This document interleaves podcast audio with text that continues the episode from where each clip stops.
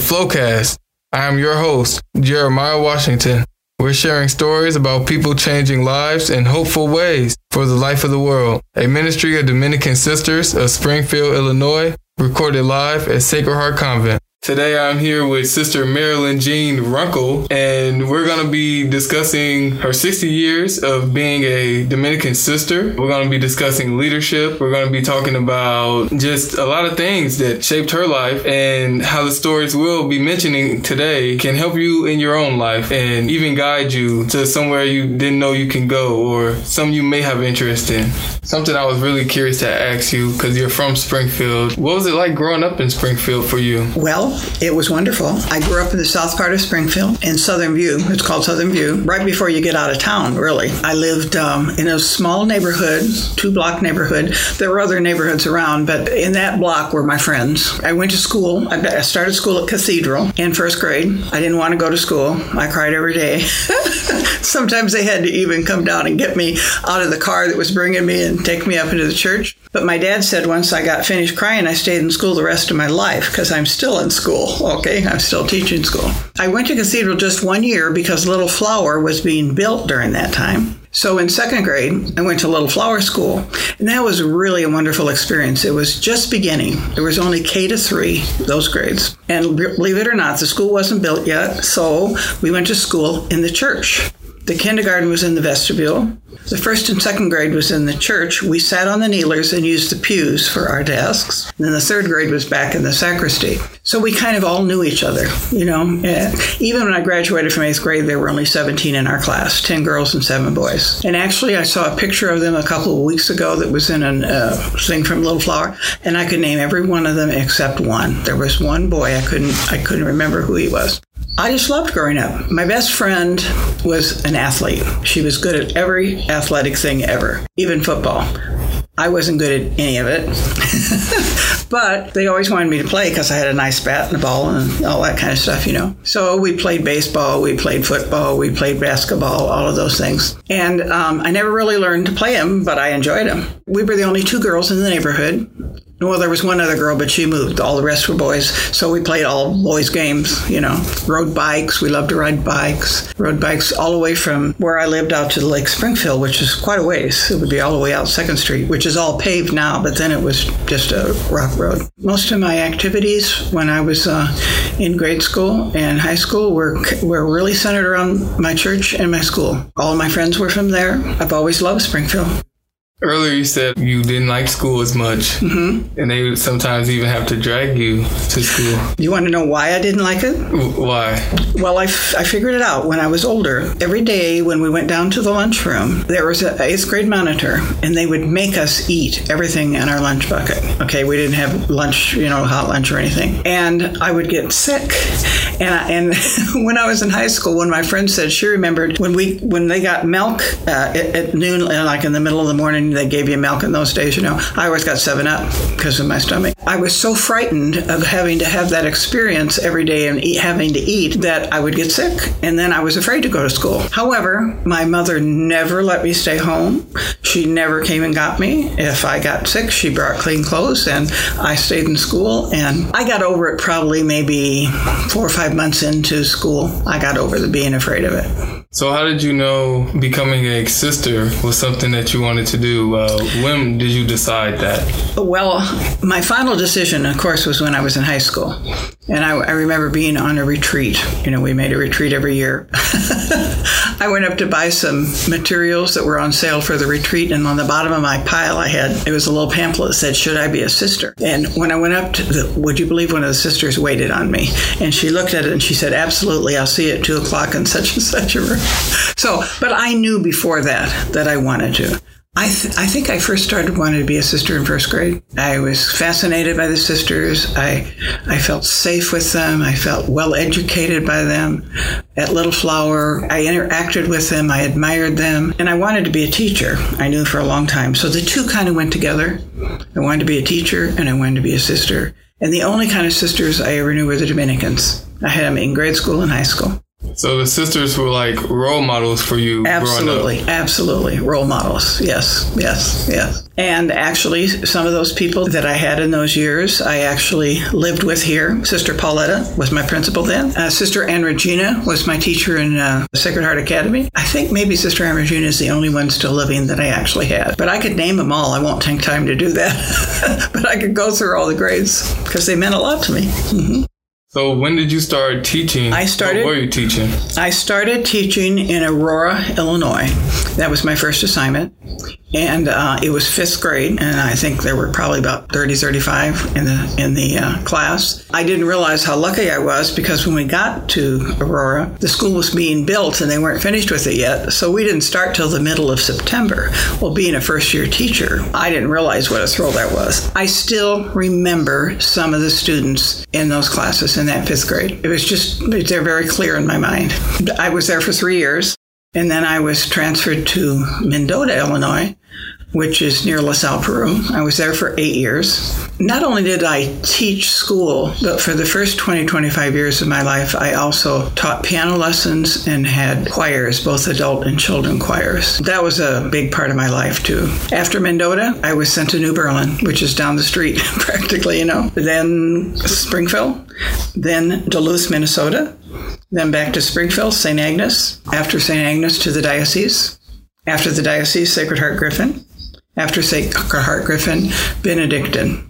That's my teaching career. And what places were you a sister when you was teaching in all of them? I was a sister in all of them. Yes, yes, yes. Okay. In fact, I was probably only 20 years old when I first started teaching. The students I was teaching were only 10 years younger than I was. They wouldn't have known that though. Exactly. exactly. Yeah, yeah. See, in those days, we were mentored. We had a few classes, you know, we had some classes, probably a couple of years of college before we started out, but we were mentored significantly by a, another very experienced teacher. My first mentor was my second grade teacher. Would you believe that? It was it was just a wonderful experience. Yeah.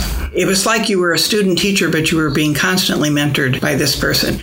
Teaching, it just came naturally to me. You know, some people have to really work on it. They have to learn how to be able to have discipline in a classroom. It was a gift to me. That's what I was supposed to do. Never had problems teaching. They probably thought I was a little, I know some kids thought I was strict. Yeah. I mean, I was pretty strict. I, this is what they were here for, you know.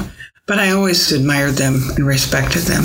One time when I was at St. Agnes, a young man came to see me that I had had over at St. Cabrini's, which is across town. And I said to him, Well, Brian, what do you remember about St. Cabrini's? He was grown and married by then. He said, Sister, you were strict, but we knew you loved us. Now, what better thing could you say, huh? That That's always stuck in my heart. Yeah. Mm-hmm. You spoke a lot about teaching, but I also know you were a principal. Mm-hmm. So, how many years were you a principal, and what type of principal do you think you were? Probably the same as kind of principal as I was a teacher. High expectations, but also I really cared about students. I I'm trying to think. I think I was in administration about 19 years. I remember uh, when I was a principal. My first principalship was New Berlin, and those were the, the Title One and all those kind of remedial programs and special ed were just becoming current. You know, we didn't have them before that. And I remember that I became, as a principal, I was very interested that every student would be able to learn at the level now that they could learn. And I always was very involved in making sure that they got tested if they needed help. And I was always so very anxious to see that if they, they needed to be in some type of advanced work, that we uh, encouraged them and, you know, uh, challenged them. Uh, that's the kind of principal I was. I always wanted the best for the students, but I know they knew that I meant business. One, one little guy, he was only in first grade when I was in Duluth. And this is again, I've never forgotten it. He went home and told his dad, Hey, dad, you don't mess around with Sister Marilyn Jean. I had never even met the little guy. I don't know where he heard that, but I guess he knew, you know, if you were going to be here, you were going to had expectations and you'd be supposed to do what you're supposed to do. So, what came first for you? Your interest in Catholic education or your decision to become a Dominican sister? I know you said earlier that you knew you wanted to become a Dominican mm-hmm. sister, but wh- which one of those passions came first? You know, I don't think I could even tell you. I think they were so in, intertwined. Well, like as a little kid, we played school, you know, and One was the teacher, and some were the kids. And um, I just knew that I wanted to be a teacher. And the sisters had such an impact on me, on my life. I think about it this you know, God calls you, you don't really choose it. God chooses, God calls you to what vocation. And I think early on, God had his message to me that this is what you're supposed to do. How did Catholic education become your passion? You got some uh, stories? Yeah, I've got lots of stories about that. Well, I always went to Catholic school. That was the only kind of education I was even exposed to. My faith was very strong in my life. My parents, we always went to church. They were very active in the parish. They respected my education. They saw to it that I was able to go to a Catholic high school. That meant tuition. You know, it wasn't just free like going to any other school. And I just think think my faith has always been a strong part of anything I did. Teaching in a Catholic school is, is teaching subjects, but it's also uh, faith based. And it's giving other people, students, no matter what age they are, an opportunity to know something about God and to know something about what's more important in life, maybe than just success. Talk about the transition from your work in Catholic education to your decision to study organizational management. Okay. What is organizational management and why does it really matter? Well, organizational management is um, really a degree in how to be a good leader, how to lead an organization, how to lead a group, how to be in, be involved in teamwork, how to be able to facilitate planning and, and growth in an organization, and so on. Organizational development can be used in almost any field. It could be in education, it could be in finance, it could be in science, it could be the skills of organizational development are really leadership skills. One of my jobs that I had after I was a principal was to be superintendent of schools for the Springfield Diocese. That job involved helping principals, you know, going around to the different schools and trying to answer their questions, doing research for them, getting professional development for them, everything. So it began to occur in my thinking process maybe I could teach this at, at a university level. And then I knew in order to teach at a university level, you had to go on and get an advanced degree, PhD. So I kept this kind of in the back of my mind. And finally,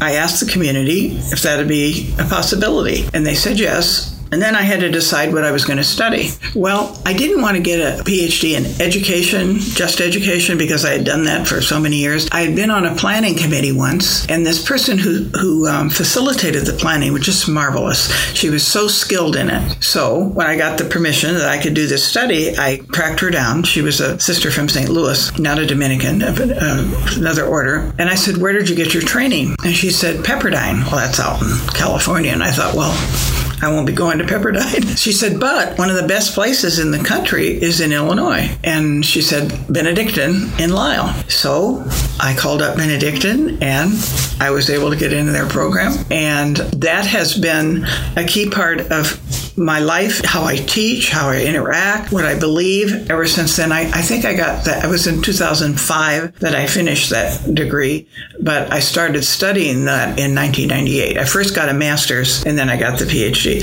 I would have gone right into the PhD, but the cohort was closed when I applied and they only took one every two years. But that was a blessing too, because I got the foundation of all of it and getting the master's first. You talked about, you know, being a leader is a big mm-hmm. thing you need for that. One of the questions I really want to ask you for the podcast is what do you think it is throughout your life that shaped you to be such a good leader? Because a lot of things you do, even to this day, you uh, have to have some leadership skills in there. So, what do you think really made you a good leader just coming up in the world? The first thing that comes to my mind is mentors. Mentors. People who I admired. My principal, also grade school, was Sister Pauletta. I admired her to the nth degree the way she empowered us, the way she enabled us to be leaders in the school. You know, the eighth grade, and she was principal and teacher, full time teacher, so she really had her hands full. So she delegated a lot of stuff to us. I would say she was probably the first uh, professional leader that I had. But I think I, another leader that really was my inspiration was my dad. My dad wasn't a big professional man. My dad was a coal miner for most of his years. But he was always in he was in management, he was in leadership, and I knew how he talked about his job and how he felt strongly about doing it well, and he cared for the people that worked with him. I think all of those things were kind of things that just they became part of my DNA, you might say, you know. I also think, again, God gives us certain gifts. And from the time I was in grade school, I had some gifts of leadership. I was the president of my class in eighth grade, you know. And another thing that I remember that was a good leadership skill, we had cheerleaders in eighth grade. In seventh and eighth grade, we were cheerleaders. There were seventh grade cheerleaders and eighth grade cheerleaders. And when I was in eighth grade and we were trying out, you know, for the I said to them, why do we have to just have a few people be cheerleaders? Why can't everybody that wants to be be a cheerleader?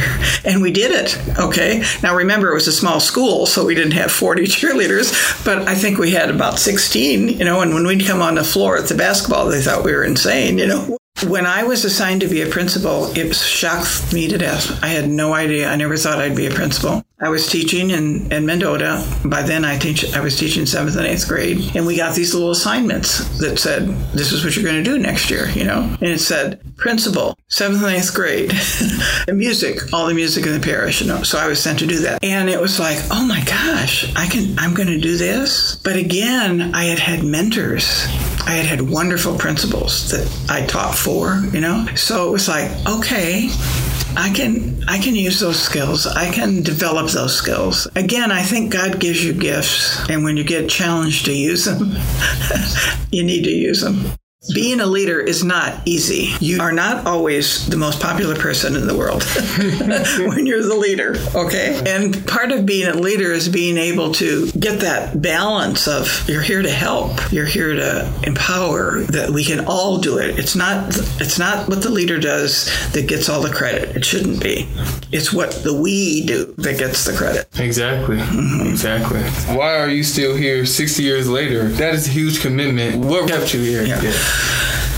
God's grace kept me here. God's call kept me here. Now, has it always been easy? No. When I came in to begin with, yes, there was that mm, admiration of the sisters, you know, really the admiration of what they did, wanting to be a teacher. But as you move on, if you don't really integrate the values of what it means to be a Dominican, which is to be very committed to truth, to be committed to prayer, community, study, preaching, okay? And we say we preach from the pulpit of our life. We don't necessarily preach from a church pulpit, but because preaching is integral to being a Dominican, preaching the truth, I think that's kept me here. I've been put in situations where I could preach from the pulpit of my life, and it was important to, to deliver that message. For instance, to deliver the message to, to kids that you can learn, you can study, you can get it. you know, you can be successful. You don't have to be number one in the class, but you can be in the class and you can get it done. I think that's what's kept me here. Has it ever been hard? Oh gosh, yes, it's been hard. I have never thought I should leave though. I have always thought, even in the hardships, and believe me, I could tell you about some big ones, but I won't. it was like, you stay. This is where God wants you. Let's take a break for a minute and let Myra, who's in archives, tell you about a new project that she's been working on. I recently created a story map. Um, it's basically uh, telling the story of the first 20 years of the congregation. I got this idea from the Grand Rapids Dominicans and Hope Dominicans, who's also done their own story map. My main thing was also just to have these things in the archive be accessible. And so we'll get like a lot of old pictures of buildings or pictures pictures of sisters together that we hadn't seen. So that's always a joy to get that out there to people.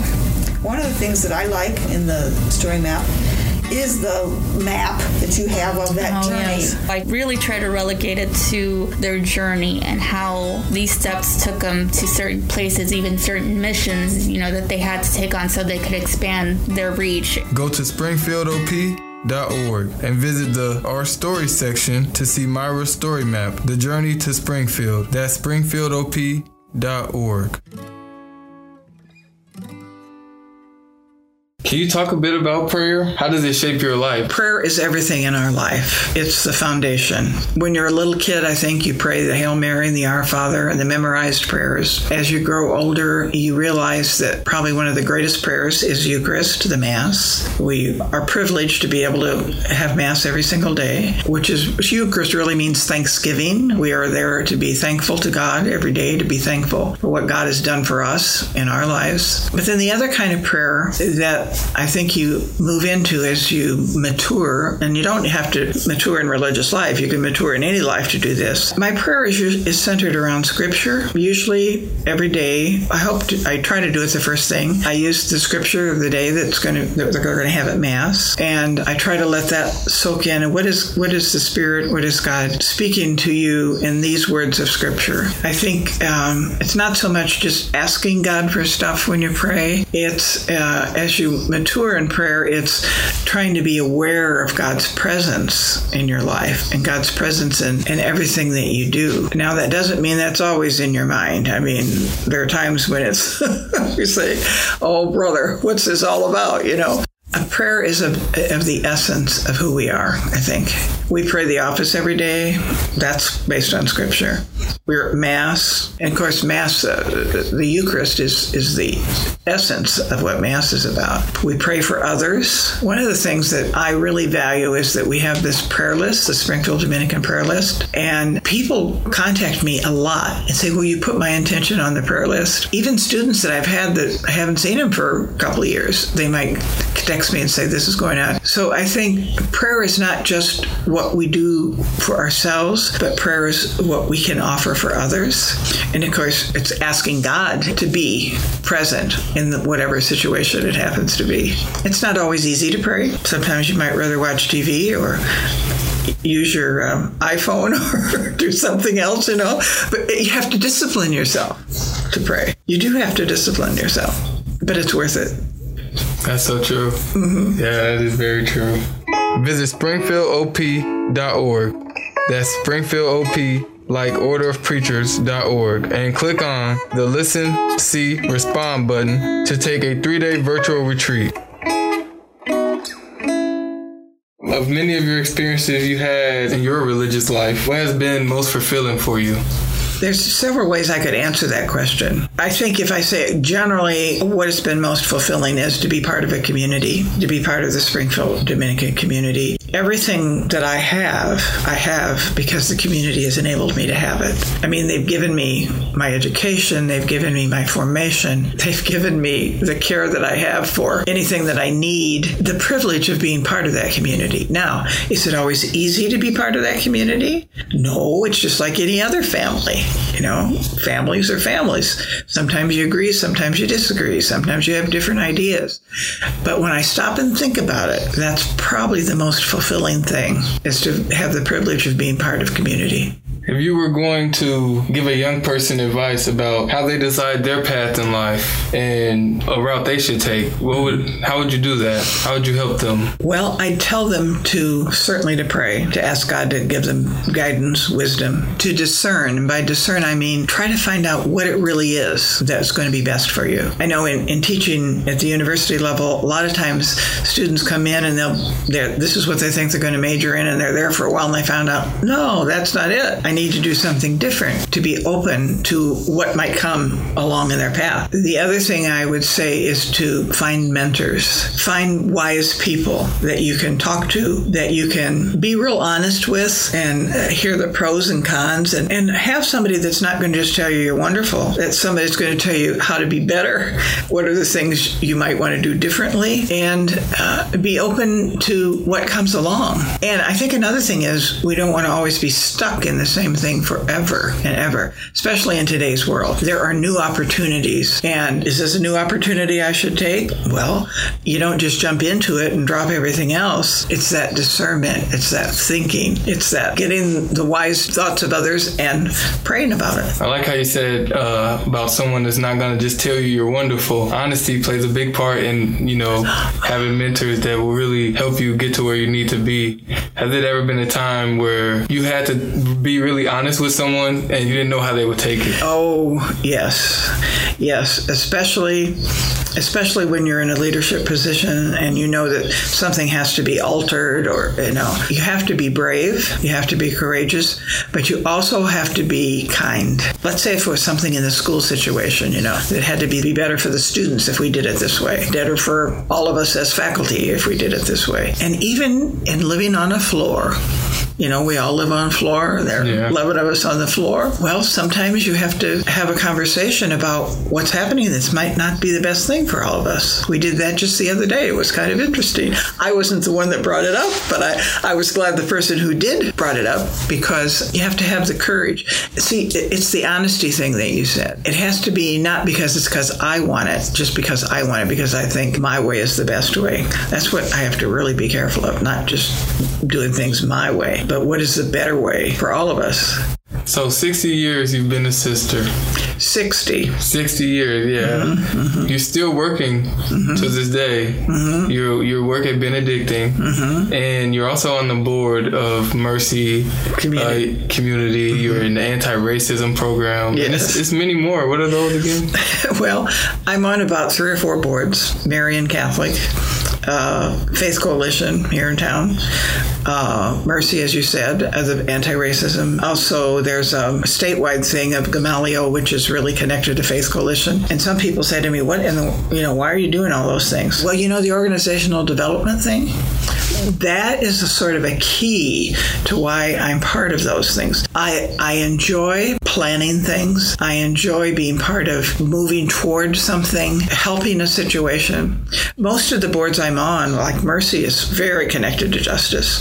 It's for single mothers with children who need big assistance. Faith Coalition tries to find people who need to learn how to use their voice and their own self-interest to be able to make a better world. So I think the the organizational development background and in my whole being is what keeps me wanting to be part of. I give board workshops also, you know, to not for profits and so on, so that to learn how to do that kind of leading better. It's all part of me. Yeah, yeah, that's big. Well, I was so glad you joined the anti-racism thing too. Oh yeah, oh Yes. And you were so, the first day you just jumped right in and were part of it. That's wonderful. This place has taught me a lot. Well, see- mentors. Uh, thank you. I was just going to use that word. Yeah. That's how mentoring, that's how mentoring works. It does. It does. Mm-hmm. Mm-hmm. And it's not always easy. There's uh, hard times and things that you have to do, you know, that maybe you didn't want to do and that kind of thing. But it's when you put your whole self into it. That's true. That's very true. I've been knowing Sister Marilyn Jean pretty much since I started at the convent. Uh, you came up to me. You greeted me by my name and everything, and you told me uh, you was wondering what was it I did outside of work. Oh, okay. And I just was like, I go to school, I like to play basketball. And you wondered, okay, so what's plans after school? And I told you I wanted to be a social worker because at the time I was into like, I, I just wanted to help people. That's all I really Yes. knew. Yes. And I knew that social workers did that. So then I came back to you Mm-hmm. and I said, you know how I told you I wanted to be a social worker? You said, yeah, I remember.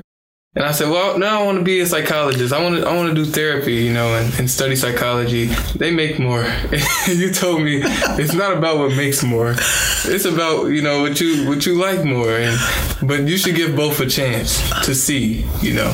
Bless your And, heart. yeah, you were kind of a mentor to me in a way, just from your response to my reaction to what I tell you. Mm-hmm. And you would always just want the best for me. Well, you know, you said I spoke to you. It's very always very important to me when new people come here to work or to be part of us to help make them feel at home. Because a lot of times people are very hesitant. Oh, I'm going to work for the nuns. You know, what's it like to work for the nuns? What are they like? But you and I just kind of struck up a, a connection. And what I remember about you is you knew my name from day one, and you called me by name every time you see me. You know, there's something, there's a energy there. Yeah. And I thank you for sharing those things with me. Because you know what you said to me affirms what I say is what I'm called to.